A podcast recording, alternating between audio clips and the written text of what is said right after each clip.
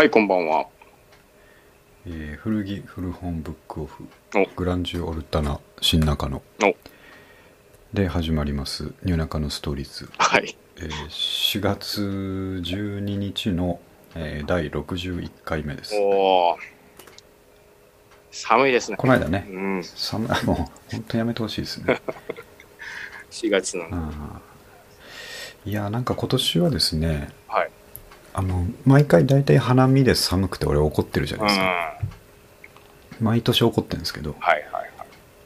今年はね大丈夫かなって一瞬思ったんですよ先先週ぐらいね4月の頭はあったかかったんで、あ春もうんね、ようやく俺の気持ちを分かってくれたかと思ったんですけど そんな簡単じゃないっていう。そんな矢先にですねここ3日間ぐらい、いやー、本当ですね。うん、7度ってなんすか？最高気温。7度って。しかもな、一回暖かくなってからのですからね。そうそう。そうなんですよ。みんなねもう重たい上着はしまった後にですね、うん。こんなことやりますからね。ここに来ちゃうと、こう、何着ていいか分かんないですから。ね。本当に腹が立つんですけど、はいはい。まあそれは毎年起こってるんでちょっと、うん。まあトピックの方にも入れましたけど、はい。毎年てますが春なのに寒いのはマジ勘弁ということでですね。だからやっぱこれはねでも思ったんですけどどっちかというと僕らがもう意識を改めないといけないんだろうなと思っててあの4月はあったかいっていう意識をですね確かにね。もう改めないといけない時期に来てるんだろうなと思いましたね。はい。僕ももう40なので、まあ、花見はね、もう、なんだろう、30年、花見歴30年ぐらいじゃないですか。そうなりますね僕らあの、最近はあの、薄手のダウンがあるでしょ、インナーダウンみたいな。ああはい、あれを僕もウルトラライト的な。そうそう、ユニクロとか。うん。うん。あれを持っていきましたからね、今年は。あの、カバンに。まあ、それが正解ですよね。それがもう、うん多分今後このスタイルですね。確実に。花見はウルトラライトダウンってことです。その、やっぱ、かさばるもの持ってきたくないですけど、ウルトラライトダウンだったら、カバンに入れていける。そう、そう、あれ本当いいですようんね。そうですね。うん、あ、でも昔、本当に始めた頃に話しましたよね。ウルトラライトダウンが俺たちのファッションの歴史を変えたというかですねで。すね。あれ、うんあれを、あれ以前と以後で花見が分かれるんじゃないですかね。まあ、花見がわかりますね。ファッションじゃなくて花見が、花ね、見が分かる。わかりますね。まあ、あのー一般的なピクニックも分かれますよ。ああ、確かにね。うん。あれがあるなら、まあ、ちょっと外で遊んでもいいかって思うようになりましたからね。かつ、あの、暑い時は、カバンにしまっといて邪魔じゃないっていう、あのそこがねぱなか、った画期的ですよね。うん。ね。うん。薄手のナイロンジャケット折りたためるやつ持ってても、まあ寒いですからね、あれは。そう、あれ意味ないですからねそうそう。そう。本当に寒い時に意味ないですからね。そういう意味では、あれは確かにエポックメイキングなファッションアイテムでしたねそ。うです、そうです。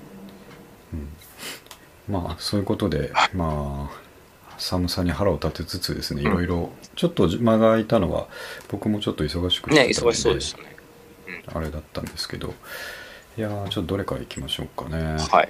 あのーまあちょっとメインのものというかですおね、そんな中でもちょっとふと思いついて、えーブログをアップしてですね、うん。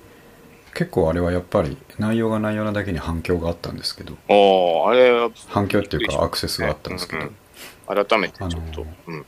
そうですね、ちょっと私の本当にあった怖い話っていうタイトルで、はいはい。えー、とブログを上げたんですけど、うん。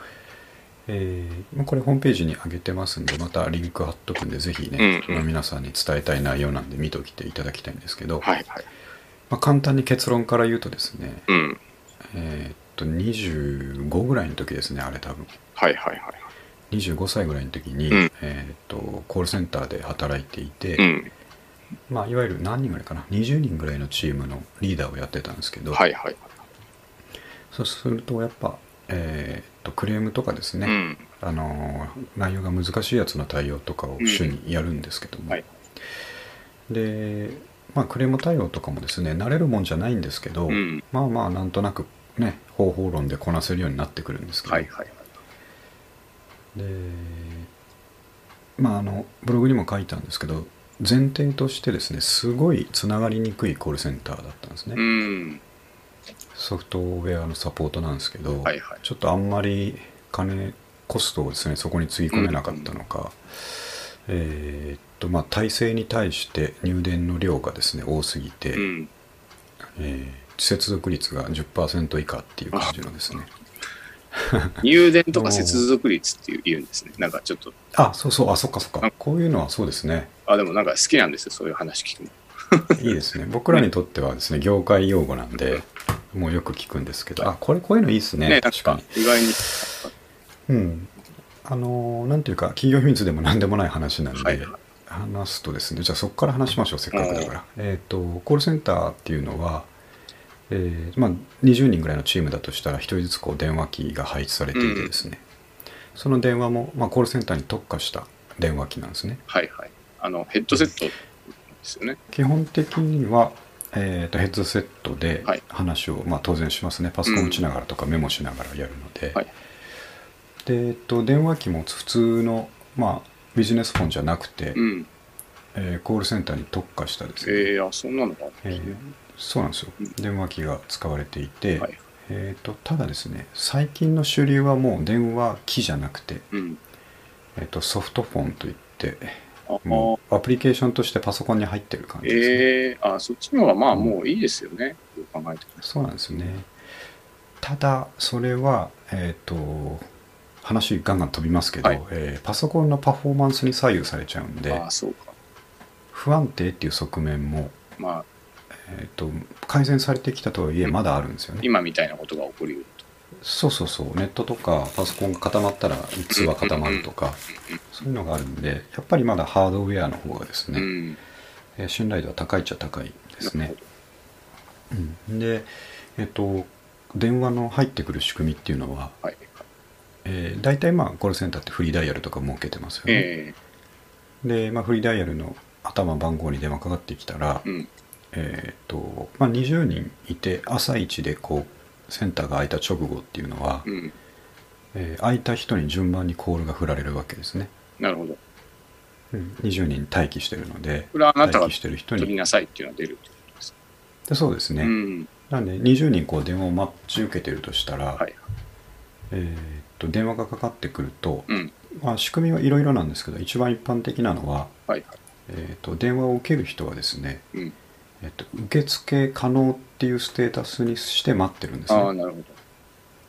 うん、で電話が終わったら、えー対応の履歴とかを入力するような後処理っていう状態にのステータスに変わりますと。はい。でそれが終わってまた対応できるようになったら、うん。受付可能っていうステータスに変えるんですけどなるほど、なるほで受付可能になってからの待機時間が一番長い人から電話がつながるっていうシステムなんですよど。うん。なるほど。まあ、待ち時間が、そうですそうですなるほど。長い人順に電話が入ってくるってことですね、はいそれでまあ均等に回るようになってるんですけど、うんうんでそういう仕組みでまず動いていて、うんえっと、最と最初に話した接続率とか入電っていうのは、はいはい。まあ、あの入電数はそのままですね、うんその、えっとフリーダイヤルの番号に対して、うんうん。えー単位時間あたりに何個入電が入ってきたかと。なるほど。うん、なんで、えっともう1日通して、えー100個入電があったんだったら、うんえー入電数100となるわけですね。うん、でそれに対してオペレーターが、えー、と何個のコールに対応できたかっていうのが、うん。えー、と応答数ですね。うんうんうんうん。うん、で例えば100本のコールに対して80本対応できてたらうん。応答率は80%。なるほど。でまあ逆の言い方で応答できなかったやつを放棄っていうんですね。放棄子子はですね、えー、と呼ぶっていう字を書いてコールですねなるほどな。放棄子と言って今の例で言うと20個が放棄子になるので、うん。えー放棄率20%みたいな。言い方をしうんます、うんで話を戻すと,、はいえー、とそこのセンターは接続率が10%っていうですうん。ねあちょっとあまり普通では考えられない。あ。まあ、もう10考えちゃ考えちゃいけない。10倍返さないと間に合わないっていう。そういうことなんですね。っていう、えー、と状態だったからもうあのかかってくる電話のほとんどがクレームなんですよね。ああの製品のことで電話かけてきてるのに電話がつながらないからい怒りが電話がつながらない方向に向くんですよね。うんそうで、えっと、まずはそこからどんだけ待たせるんじゃいっていう話になってうん「あすんません」みたいな。でまあやっぱ人によってはですねうん。うん「体制どうなっとんじゃい」みたいな突っ込んだとこもですすね。お叱りを受ける場合もありますよね。うん。でえっとそんな環境で働いていてうん。である日ですね、えーお部下のオペレーターからですねお「リーダーすげえクレームがあるんですけどああクレームのお客さんから電話かかってきちゃって」うんうんつってあの対応しようにも、うん。もう何を聞いても「オンドレア」しか言ってくれないんですよと。めっちゃ怖い。あのお客様どういった内容でしょうかって聞いても「うそや何どんなオンドレア」って。うん「動きはせんがなオンドレア」と、温度でまあ、よくよく聞いてみたら、うん。あのーそのソフトを入れたらパソコンが起動しなくなったっていうことでなるオンドレアみたいなんですけどっていう。温度であるんですけど。オンドレアってそれすごいなと、うん。あのー怖いですまあいろんな人がいるけど、うん。とりあえずオンドレアしか言わないってすごいなと思いながまあらですね、まあね。うん、じゃあちょっとまあ対応準備するからなんとか折り返しにしてくれないかと。うんうんでまあ多分折り返ししてもいいですかって言ったら「オンドリア」って言ってたと思うんですけど 言いながらも一応了承してくれなてで僕から折り返すということに責任者から折り返すということになったと、でえっ、とまあ折り返す前ってユーザー登録を調べるような慣習だったので、うん。その当時ですね。あもうあの今の会社とは違う2個前ぐらいの会社なんで、あれなんですけど。でえっ、とユーザー登録見てたら、うん。まあ、名前とか、えー会社とか住所とか、うん。えー書いてあるんですけど、うん。あれ？と思ってこの人の名前はあれだけどまあよくある名前だしなと思ってですね、で次の情報を見てたら、うん。住所が、うん。まあ、もちろんあれですよ。あのうちの住所じゃないんですけど、あれなんかこの住所聞いたことあるなっていうですね、うん。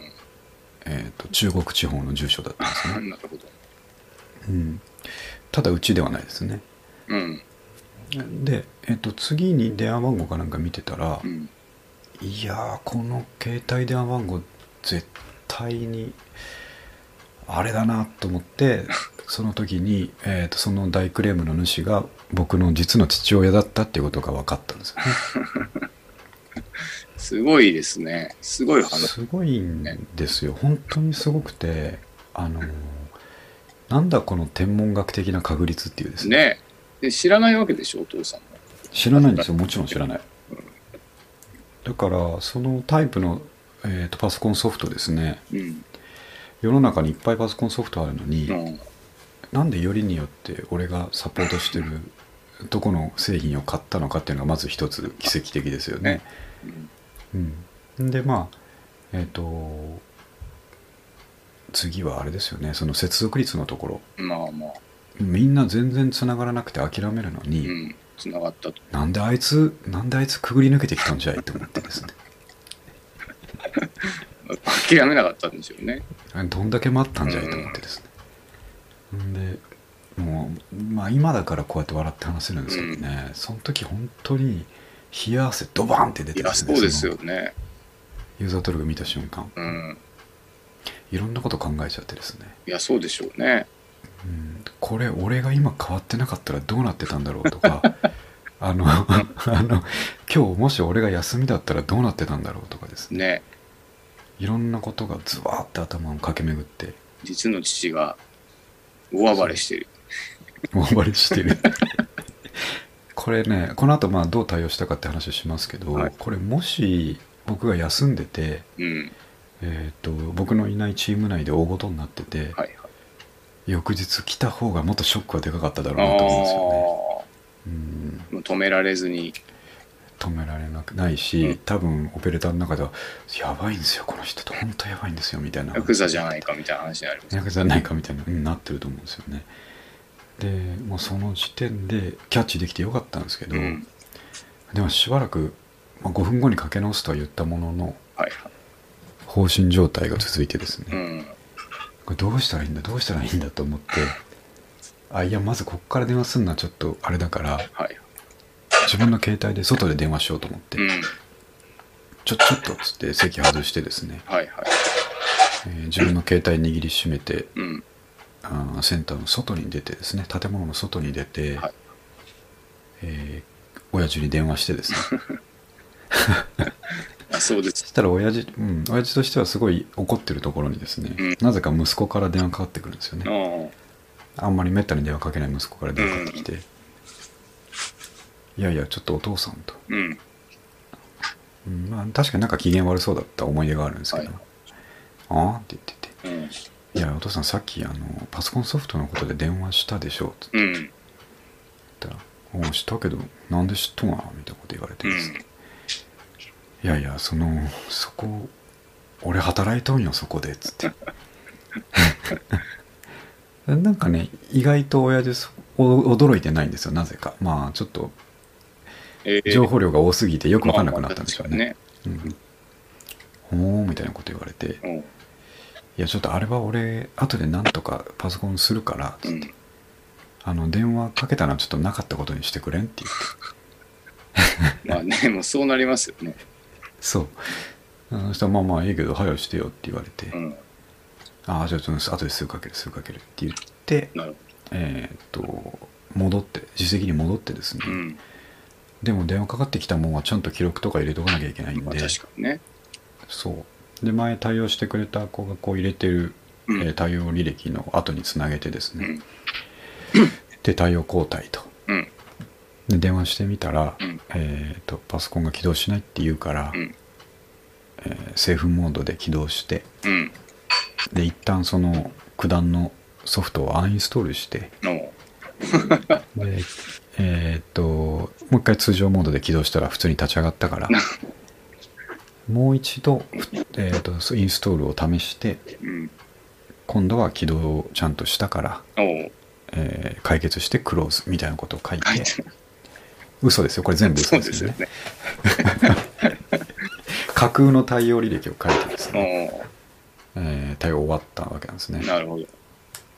ほんでああよかったと思ってほっとしてたらやっぱりそのオペレーターって気になりますか？ら、まあね、あれどうなったの？あのクレームどうなったんだろうと思って、でみんな履歴は見れるんでね共有で見れるんで、うわーじゃあそんなどうやったのかなと思って開けてみたら、うんそんな風にスムーズに解決してるわけですよ。ああ、温度やしか言わなかった。温度りゃって言わしくなかったうん。あのすごいヤクザみたいなおっさんの対応をですねはい。もものの5分10分ぐらいで終えてるわけですスマートに。うん。で見てやっぱびっくりしたはいらしくて、。がリーダーだ。いやすすあの人えもう終わったんですか？みたいなこと言われて あうんうんまあうんな大丈夫だった？みたいな、うん、あななんとかなったみたいなこと言ってたらすっげえってでみんなに言うんですよ。いやめちゃくちゃすげえ人だったのにもう終わったんだってすごいよねみたいな話になって。確かにね。やっぱさすがっすわみたいな話になって。ですね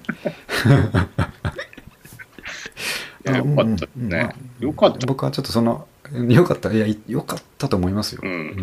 今考えれば、はい。うん、あのももし本当に僕いなかったらうん。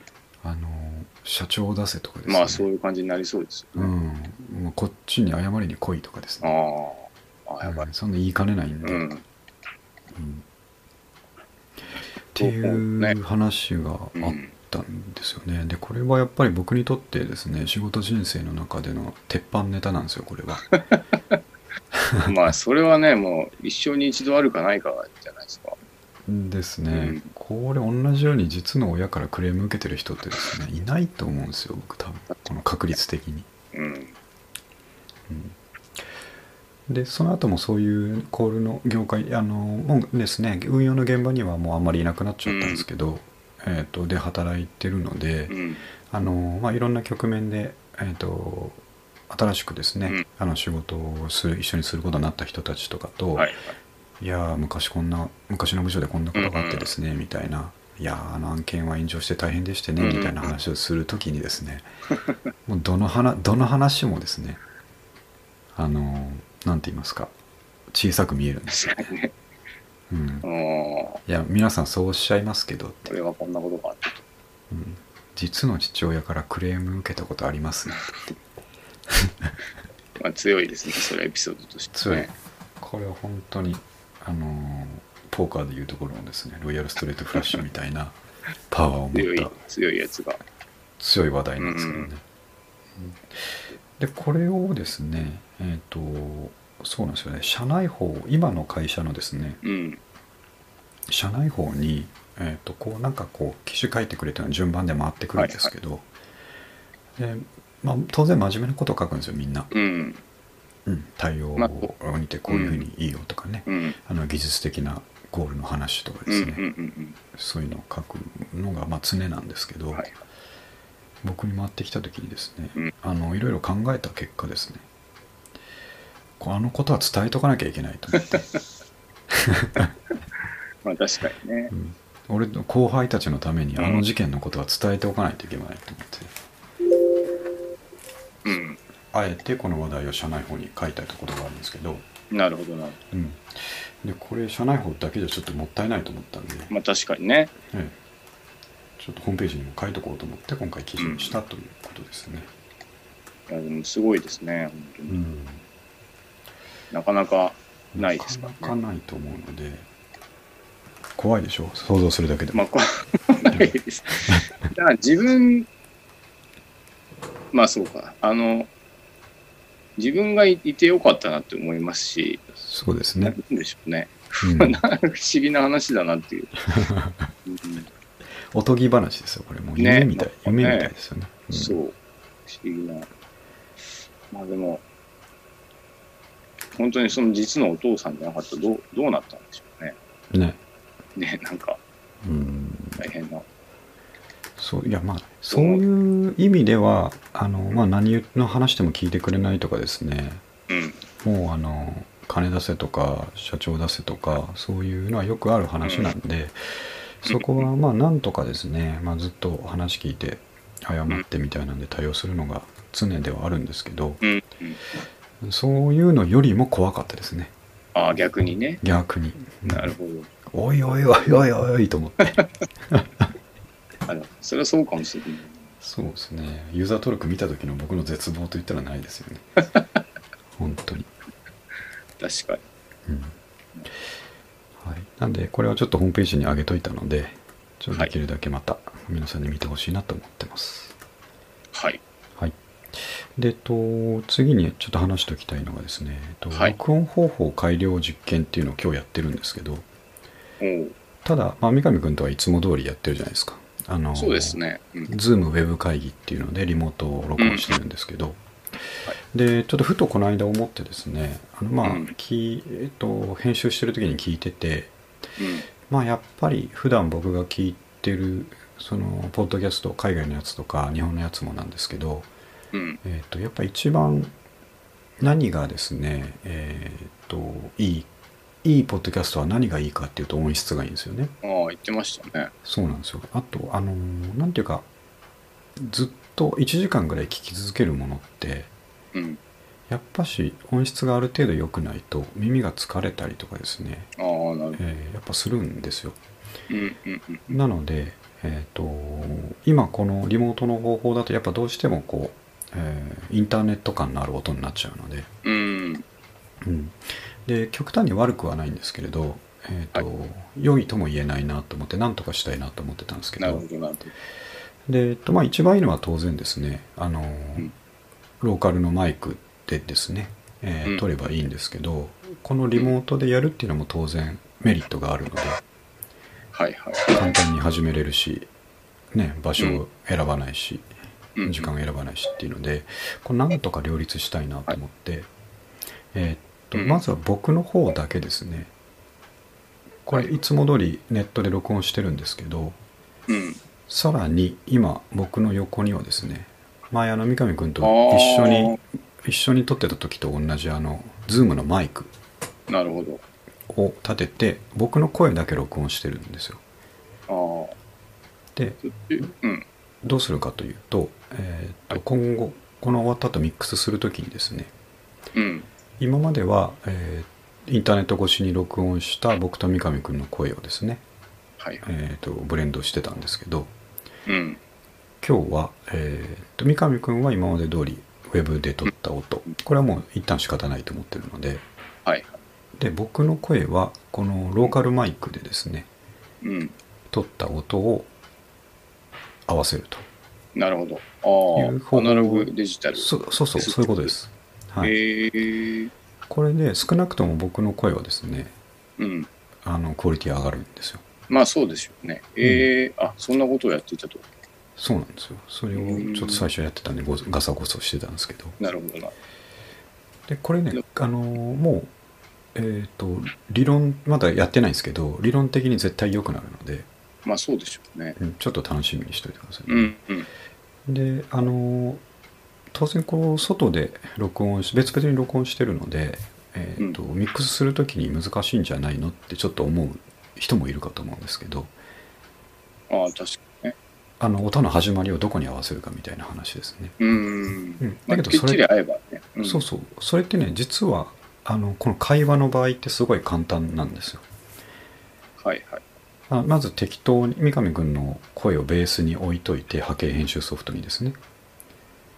置いといてでその、えー、と別のトラックに僕の別マイクで撮った音を置いてはいでまずなんとなく合うぐらいの位置に置くんですね僕の後声の先頭を置いて、でちょっとずれてるなと思ったら、うん。えー、と僕の音をのスタートを、えー何ミリ秒かずつこうずらしていって、ずらして。なんとなく合うところを見つけたらうん。そこからあとは全部合うっていうことなのでなるほどまあそうですね。これ前も何かでやったことあるんですけどそんなに難しくないですね。うん。でそういう形でちょっとですねはい。今回からやってみようと思ってますんで。了解しました。はい。でえっといろいろこのポッドキャストを他にやって音のいい人たちのとかを聞いてるとはい。リモートでやる時におどういうやり方やってるかっていうとやっぱりこういうやり方やってるみたいなんですよ。ええうん。あのなんて言いますかね声っていうか話題を同期させるためだけにネット越しにやってるけどうん。声はローカルでそれぞれ撮っててなるほどな。で、えっと音源をこうメールかなんかで送ってもらって収録を集めてうんうん。ミックスしてるっていうのがリモートの場合は多いみたいですね。ねうん、あ、じゃあ僕ら、僕の方も、なそうそうそう。アナログで撮ればさらに完璧っていうことですさらに完璧。なるほですけどね多分片方っていうかほとんど喋ってるの僕なんで基本的にねうんうんうん。この番組で言うと。はいはいはい。なんであの片方良くなるだけでもだいぶ違うと思いまあ。確かにね、僕は一応愛の手役っていうことですね。のでまあリモート感もちょっと残っててもいいかなと思うのでそこに関しては、はい。はいでそういう感じでちょっとやってみますんで出来上がりをちょっと待っといてください了解しました。はいじゃああとはですねうんイングベイの話ですかね。これは何なんですかね？これ今日飛び込んできたニュースなんですけど、飛び込んできた。どうすればイングベイ・マルムスティーンに壊されないギターを作れるのかうんっていうタイトルの記事が上がってまして、はい。まあ、イングウェイといえばですね、えー僕らの世代にも一世を風靡したんですけど三上君あんまり聞いてないですか？僕はあんまりというか全く聞いたことないですね。聞いてないですか？まああのへ メタルとかの世界ですからね、えうん、ヘビメタメタル。でしかもあの北欧系の、えーまあ様式美がですね、うん。がっちり入ったあのメタルジャーマンメタルとかそっち方向ですから、なので、えー、とイングウェイというのはですね早弾きで有名なんですよね。えはい。とにかくギターを弾くのが早い。うん、早い。であとクラシックの要素が入ってるのでうんうん。こうなんかですね豪華で短美な雰囲気、なるほど。うん、があって日本のファンも非常に多いですね、えーインむしろマル聞いてたんですか？僕はね聞いてましたよ一瞬。ええっていうのがあのニルバーナとかに行く前にあ僕はあ。1年ぐらいヘビメタをちゃんと通ってるので。だって、ちゃんと通ってるんですよ 中学2年ぐらいの時にみんながヘビメタ聴き始めてうん。それこそガンズローゼスとかですね、はいはい。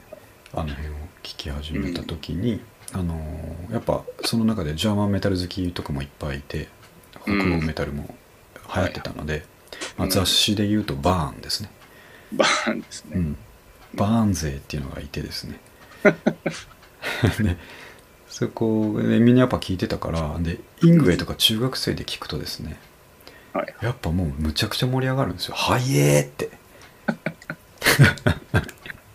まあ、そういうも、大人でもそういう盛り上がり方なんじゃないですか。はえーっていう盛「り上がはり。イエー!」ってギター弾くの「はイエー!」って思ってですねはい。盛り上がるんですねだから僕はイングウェイとかもちゃんとその当時のアルバム分かりますね今でも曲覚えてますよ、えうんー、まあ、スラッシュバ友達ーンとか、ですね。なんかね、あの、一人ぐらい、一人二人いましたけど、僕は聞いてなかったなまああのそれはですねうんちょっともったいないですね そうですかね。少しもっ多分、たいないいいんですよね。なんかちょいちょいいいんですよね。うんまあ結構ねあの人間国宝的な、うん。うん、そんな雰囲気もありますけどはい。ほんで、えっと、イングウェイがですね、えっと彼はギターを毎回壊すことで有名なんですけど、うんうんうん。うん、で今まで1000本ぐらいのギターを壊してきたと。書いてありましたね。書いて あ100本か。100本以上のギターを破壊してきた。とではい。ちょっとこれ記事を読んだ方がいいですね。皆さんのためにね。うん。えっとどうすればイングウェイ・マルムスティーンに壊されないギターを作れるのか、えースウェーデンのサンドビケンに本拠を置く工作機械メーカーサンドビックグループは全社から専門家を集め、最先端の技術を駆使して世界初の壊れないギターを開発と大変なことです。大変専門家を全社から集めてますからね 大変なことですね。まあよく考えたら壊れないっていう意味では全部鉄とかにしちゃえば壊れないんですけど、まあまあえっと、ギターとしても機能しなきゃいけないっていうところがポイントなんですよね。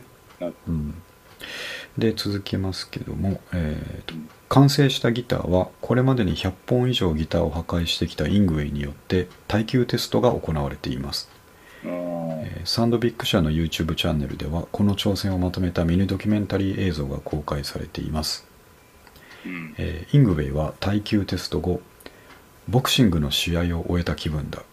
しかも12ラウンドとコメントしています。なんですかこずーっともうメタルっぽい記事ですね。なんかね。れねいいですね。メタルっぽい。内容がこのギターは全て金属でできておりボディはチタン粉末をレーザー溶融する技術を使っておすごい。3D プリンターで作られています。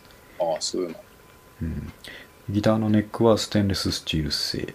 ということで、まあ、壊れなかったんでしょうね。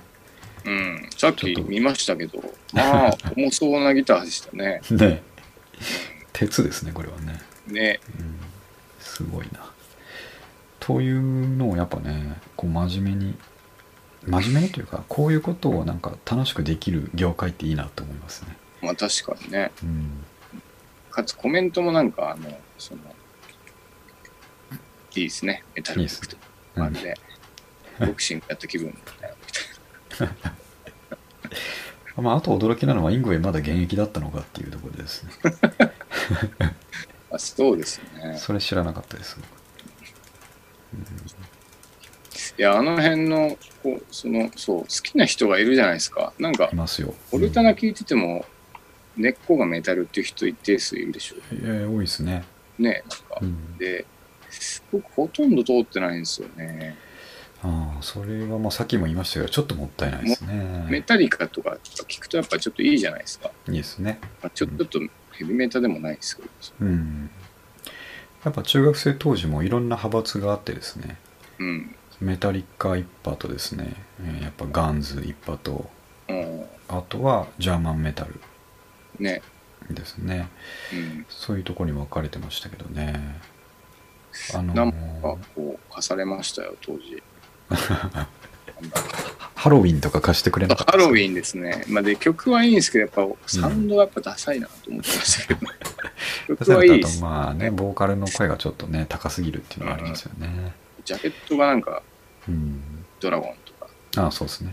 いやでそれがやっぱ中学生にすごくフィットすまあるんですよ。いいんですとかね。うん、ファイナルファンタジー的なところがフィットするんです。よね、うん。そうなんですよ。あの当時ファイナルファンタジーとかは3とかの時期なんですけどはい。中学生の頃だから、うん。あの BGM としてジャーマンメタルとかイングウェイとかかけてるとすげえ盛り上がるんですよね。戦いのシーンとかで、戦いのシーンとかで。はい、まあまあ、ちょっと、ほとんどそういう世界、世界観ですよね、なんかね。そう。神話と魔法の世界なんでね。なるああでちょっとオルタナと、えーこういったメタルとのつながりっていう話でちょっと一個この間思い出して話しようと思ったことがあるんですけどはい。僕らその中学の時にですね、うん。えー、とみんなこう熱心に聞き逃しちゃいけなかったラジオがあっての、ラジオ番組があってですね、えーとはい。深夜11時過ぎぐらいからやってた、えーうん。ヘビーメタルボンバーっていう番組があったんですよ。知らない。絶対知らないと思うんですけど。ヘビーメえタルボンバーっていう番組があってそれはもううんまさにバーンで取り上げているようなバンドばっかりをですね、えーなるほど。と30分間ぐらい流し続けてくれるっていう、えーえー、当時の中学生にとってはかなり貴重な番組だったんですね。あね情報源が当時やっぱなかったっすかね。遠しいですからね。特にそういったメタルとかロックとかになると海外のものになると、それで、はい。そのラジオが、まあ、土曜日とかにやってたと思うんですけどそれ聞いてないと週明けのメタルの話に乗り遅れるっていう感じだったんですよ。あーはい。なんか、ダウンタウンの番組みたいなね。そうそうそうなんですよ。うん。えー、そんなに強かったですか？強かったですね、あの、うん。いいたけどな、そ一大勢力では決してなかったですけど、そうですか。おかしいですねそれはちょっと。なんか西の文化ですかね。うん。そうあそういうのあるのかな。であそれあ、でそれその僕、ええ。あいいですか。そのラジオ番組ではい。えっ、といやこれよく覚えてるんですけどあでも僕それが始まりだったのかもしれないな。ニルバーナを取り上げたんですよ。はいはい。まさにあのネバーマインドが出た頃だったのでえー、とヘビーメタルボンバーでいつもガンズとかですねメタリカとかですね、あともうもっと深く言っちゃうとブルーマーダーとかいうバンドとかですね。まああの、はもう知ってる人はもうおうそれそれって思うんですけどそういう番組を取り上げ歌を取り上げてる番組ではい。ニルバーナをかけたことが、ええー、ー、と事件になったんですよ、うん。その番組にとって。視聴者からお便りがどんどん来てな、なるほど。今流行ってるオルタナみたいなのはうん。あのこの番組にかけるにはふさわしくないんじゃないかとか。あのあれはメタルじゃないとか。ああ、もうシンプルにね。そう。うん。だから、あのー当時のヘビメタ勢ではやっぱ認めてない人が多かったんですよ。ああ、うまくないですからね、ギターとかね。そうそうなんですよ、なんだあのペラペラした演奏はみたいな感じ、うん。えーなんですよね。なるほでそれでパーソナリティの人がですねあの結構もう筋金入りのロック兄ちゃんみたいな感じだったんですけどその人がはい。こんなお便りが来てますと、えーヘメタルボンバーでニルバーナをかけるのはどうなんだがっかりしたとかそういうお手紙が来てますがはっきり言わせてくださいと。いいものはいいんですって言ったんですね。なるほど。おーかっこいい。もう僕僕らの番組では確かにヘビメタを主体としてやってるけどうん。いいロックはいいものとして僕はこれからも流していきますからみたいなことを言ったんですよねなるほその時僕中1か中2だったと思うんですけどど。はい。今でも覚えてるぐらいそれかっこいいなと思ったんですよね、まあそうですね。うんなるでそれから多分ニルバーナとかね探してみようと思ったんだと思うんでほど。うん。あ僕にとってはあちょっとね、ね。ヘビーメタルボンバーはですね感謝すべき番組ですね名前もかっこいいですね。なんか、うんヘビーメタルヘビーメタルボンバーっていう始まりだったと思うんですけどそんな感じそれはやってなかったな。でしかも僕田舎田舎ですからはい。山あいの田舎ですからしかもそれが AM だったんですけど、うん。むっちゃ電波入りにくいんですよああ。でもノイズの奥にあの演奏が聞こえるみたいな曲が聞こえるみたいなそういう世界だったんですけど。ええそれでも当時はですねやっぱり嬉しかったですねそういううん。のが、いや、飢えてましたね、情報にね。うん、植えてましたね。うん、すごいなんかいい思い出ですね、ね。うん、今ちょっとヘビーメタルボンバーラジオで検索したらありますね。あ、今でもやってるんですか？いや今はやってないんですよねまあ、当時はあのアーカイブがニコニコ動画とかにアップされてるんですね。なんとなくやっぱりみんな几帳面だから取りためてるやついるんだよ 取りためてたんでしょうね。ね。あそうそう。和田和田誠さんっていう人が和田誠ってなんか聞いたことありますね。ね。うこのん。人がパーソナリティをやってたと、うんはい、そんなちょっと懐かしい思い出も交えつつ、はい。イングウェイの話題でした。ラジオ、ラジオはやっぱいいですよね。ね。いいですよね。でうん。知ることやっぱ多いですもんね。なんでこんなにいいんでしょうねラジオって。な、なんでしょうね。ねまあ今は聞くかっていうとほとんど聞かないですけど。えあ、でも車乗ってる時とか聞きますね。まあ聞きますね。僕朝とか結構聞きますけどねうん。用意してる時とか。うん。ねなんかちょっとやっぱりあのーテレビとは違って、はい。言いたいことちゃんと言おうとか、ああ、えーそういう気概が感じられる気がしますよね。自由にラジまだテレビね。オそう。そうだと思います。じっくり聞く人しか聞かないですからねテレビって。あーラジオって。まあ、ね。うん。テレビはなんとなくつけてこう流し見しちゃいますけど。うんうん。そんな違いはあるかもしれないですね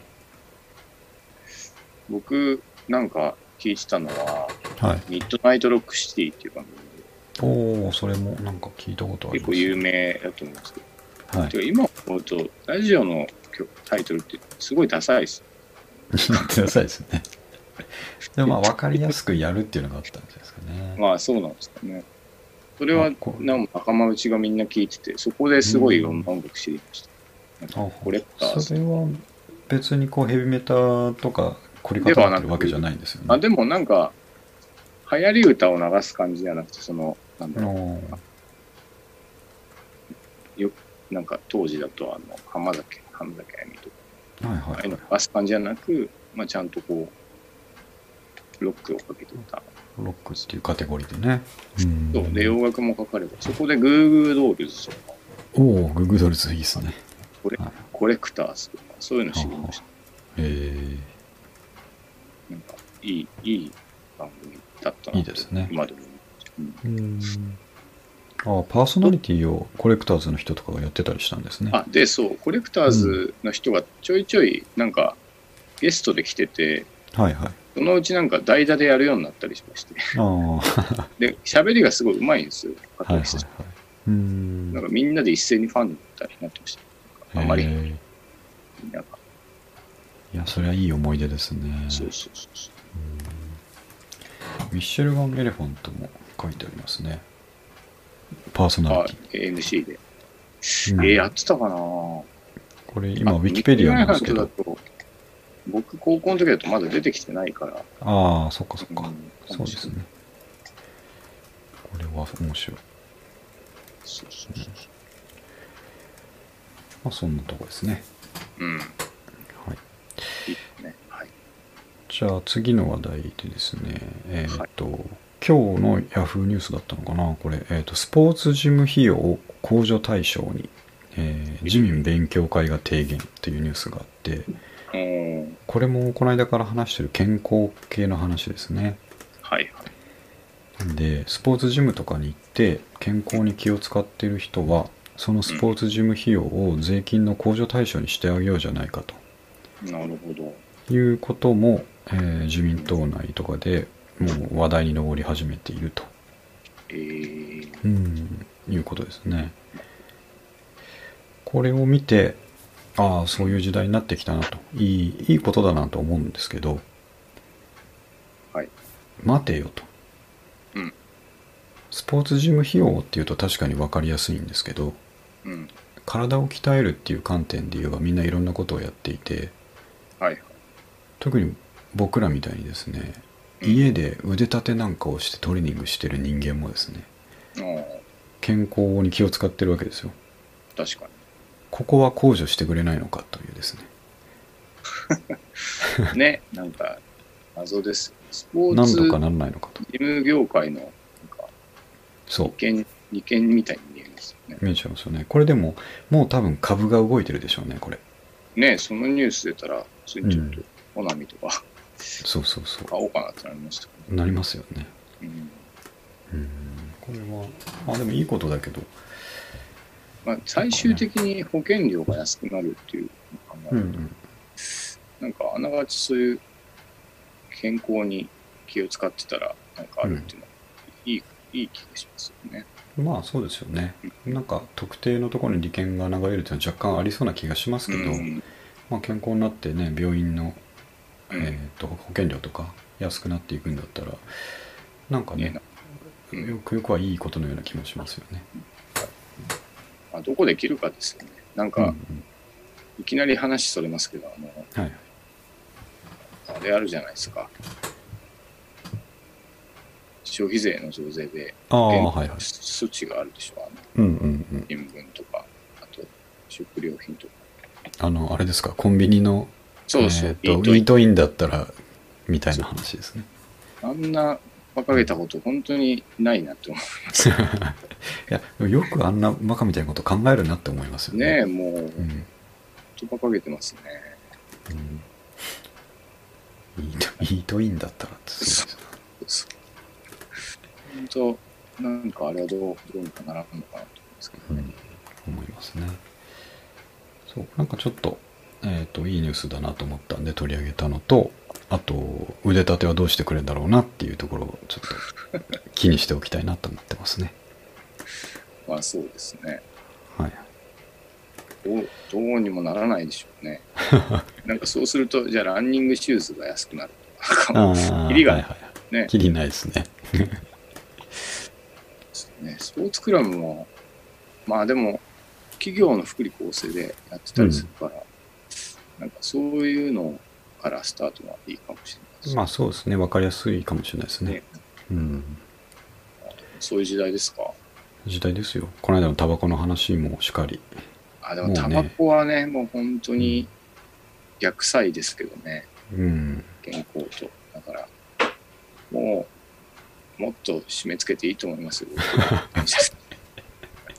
やめられた暁にはね。暁にはもう僕も言いまくると。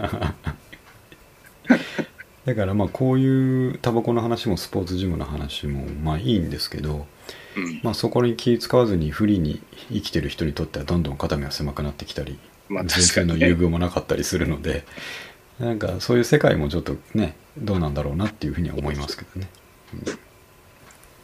まあ、あと、それで言うと、あの、やっぱりこう、どうしてもふるさと納税ですね。最近ので一ま番だまだ引きずってますか？マジで、マジでクソな仕組みだなって思います。そうそうそうそ確かにねう。まあ、しょうがないですよね。しょうがないですね。うん行政のやることですから僕らは選挙に行くぐらいしか対応がないですから、あまた選挙がそういえばありますね。中の区議会議員とかですかね。うん。うん、ありますね。さて、じゃあ、えーっと、みかくんなんかないですか？最近。僕はですね、えー、明日から栃木にまた行くっていうああ、のがあって、はいはい。あの、後輩が結婚するので、いいですね。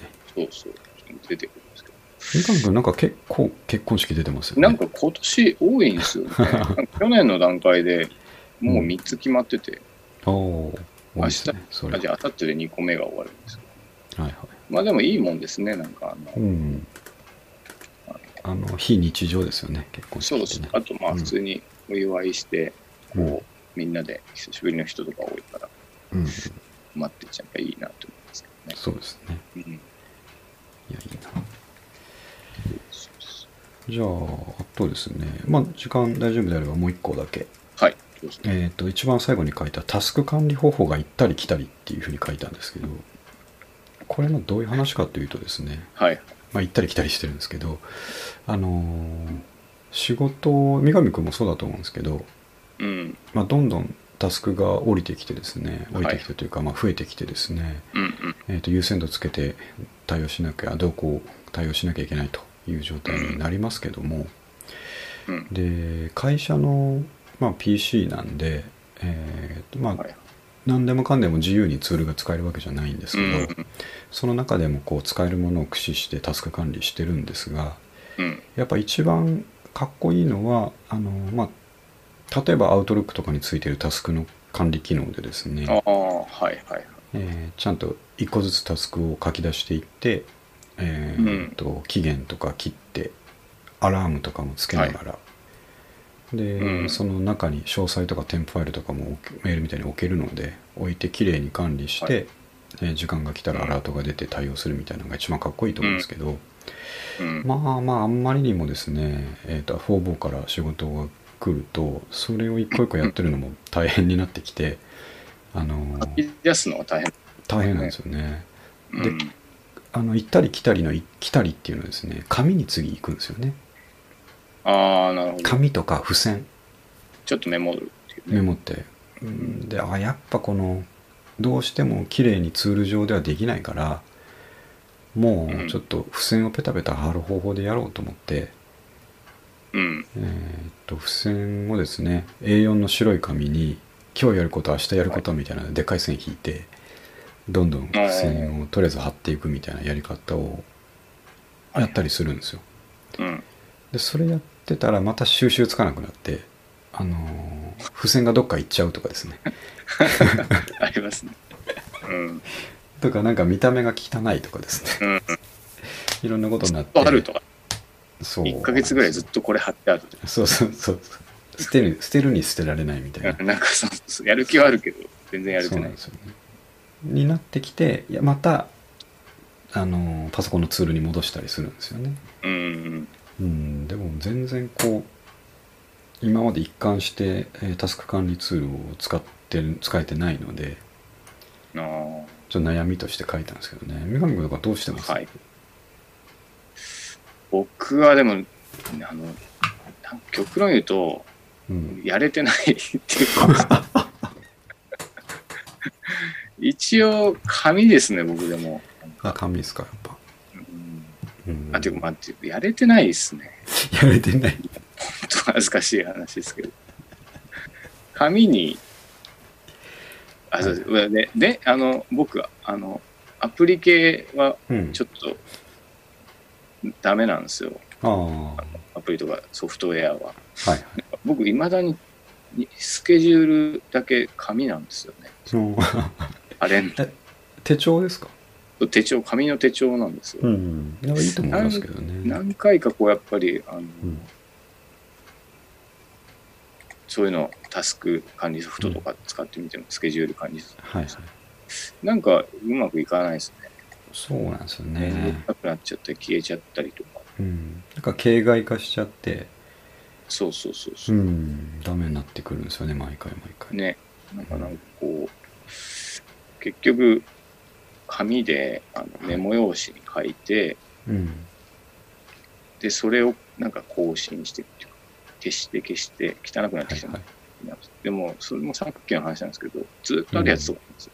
なんかありますね そうなりますよね。やってない。なんだな三上君にこう聞くとなんか解決するかなと思ったいや。らやれてやれてないっていう結やれてないですね。で、なんか、これどんどん多分やれてなくなってて、どんどんやれてなくなってるんですよ。なんか、俺、結構、その、新人の頃とかは、はい。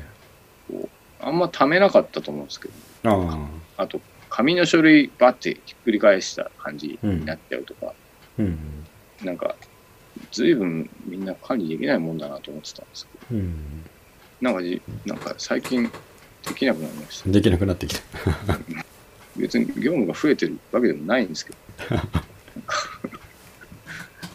そうですね。そうでもいいいいんですよねそのやっぱ今付箋とかでやったりした時にはい。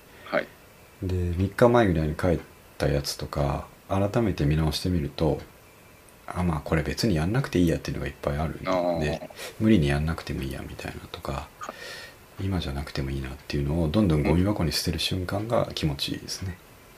あ、そう。うん、あとなんかこう、ちょっと、大人になると、あの、置いとくと勝手に消える仕事が一定数あるってことに気づかあります。ね、あります。これちょっとすぐ取り掛かるべきではあるが、うんちょっと寝かすと、うん1週間後になんかななぜかその問題ごとなくなってるみたいな、うん、そうですね。あの、その問題よりも大きい問題が降りかかってきて、どうでもよくなってくるっていう現象ですね。そういうのを覚えてしまうとちょっとなんか後回しになってしまったりしますね、そうですね。よくないんですけどはい